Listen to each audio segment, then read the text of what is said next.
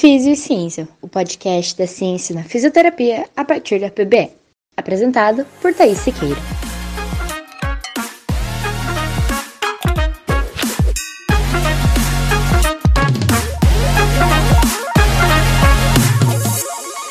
Olá, seja bem-vindo ao podcast Físio e Ciência.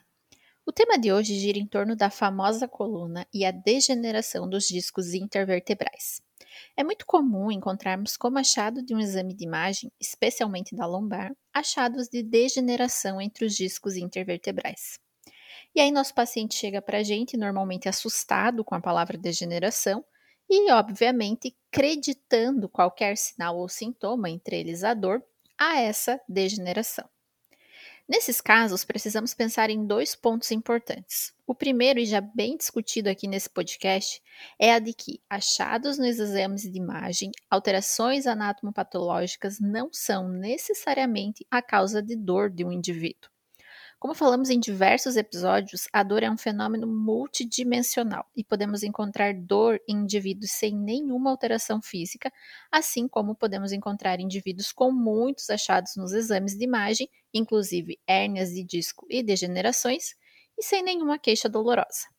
Portanto, se o seu paciente chegar até você com o laudo do exame de imagem da coluna afirmando a presença de degenerações discais, já comece educando-o sobre as causas ou não da dor. O segundo ponto muito importante a respeito desse tema é entendermos que degenerações discais, principalmente da região lombar, são processos naturais do envelhecimento. Para a gente ter uma noção, os estudos mostram que mulheres abaixo dos vinte anos, a prevalência de degeneração discal na lombar é em torno de seis a trinta por cento. Acontece que essa estimativa sobe substancialmente até perto de noventa por cento quando estamos analisando mulheres em torno de setenta anos. Ou seja, degenerações discais são as rugas, os cabelos brancos da coluna, um achado mais que esperado nos exames de imagem. E você pode estar se perguntando, ah, Thaís, mas essa degeneração não pode ter nenhuma implicação em sintomas para o meu paciente? Podem sim. Não necessariamente, mas podem. Isso porque a degeneração pode resultar em herniação e estenose, redução do canal espinhal, podendo sim gerar dor, fraqueza e alterações de sensibilidade. Devido a essa possibilidade, veja, eu vou repetir, possibilidade e não causa, alguns profissionais da saúde proíbem pacientes que apresentam degeneração discal de realizarem exercícios físicos.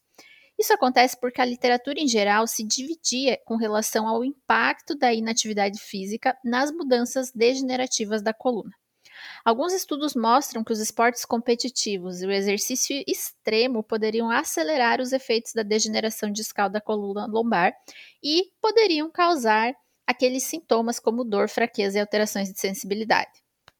Entretanto, outros estudos mostram que a atividade física moderada parece ser um fator protetivo. Pensando nessa dúvida e tentando resolver se quem tem degeneração dos discos pode fazer ou deve evitar os exercícios para não piorar, um grupo de pesquisadores da Alemanha publicou um estudo na revista The Spine Journal em dois mil e vinte. Eles queriam saber se existe correlação entre a inatividade física, a degeneração tóraco-lombar e a dor lombar de origem inespecífica.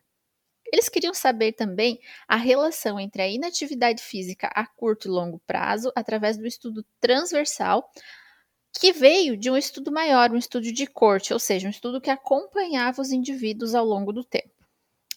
Eles analisaram uma amostra de quatrocentos indivíduos que foram submetidos à ressonância magnética do corpo inteiro para avaliar a degeneração discal e avaliado também a sua inatividade física e dor nas costas durante um período de catorze anos. Quer saber o que, que eles encontraram? Bom, um total de trezentos e oitenta e cinco indivíduos foram incluídos, ou seja, assim como todo estudo, teve algumas perdas de participantes. A média de idade dos participantes foi de cinquenta e seis anos e a maioria era homens. E em relação ao nível de exercício, uma grande parte da amostra se exercitava regularmente, por cerca de uma a duas horas semanais, que é compatível com a recomendação da Organização Mundial da Saúde. Porém, quase um quarto da amostra afirmava não fazer nenhum tipo de exercício ou não se movimentar por nenhum tempo durante a semana.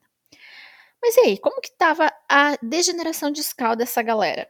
Bom, Os autores encontraram que a degeneração discal foi mais aparente naqueles indivíduos com atividade física irregular, ou seja, menos de uma hora de exercício por semana, quando comparados àqueles que tinham atividade física regular.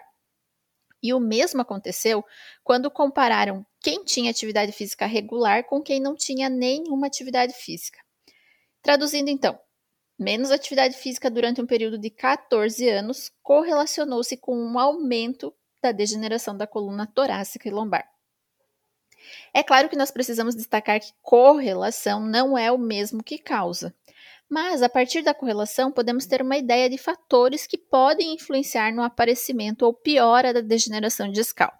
Por isso, podemos concluir com base nos resultados desse estudo que o grau de atividade física medido ao longo de um período de catorze anos demonstrou ter forte correlação com a degeneração do disco, sendo que os indivíduos que realizaram pouca atividade física ou não realizaram parecem ter maior degeneração quando comparados aos que fazem mais exercícios.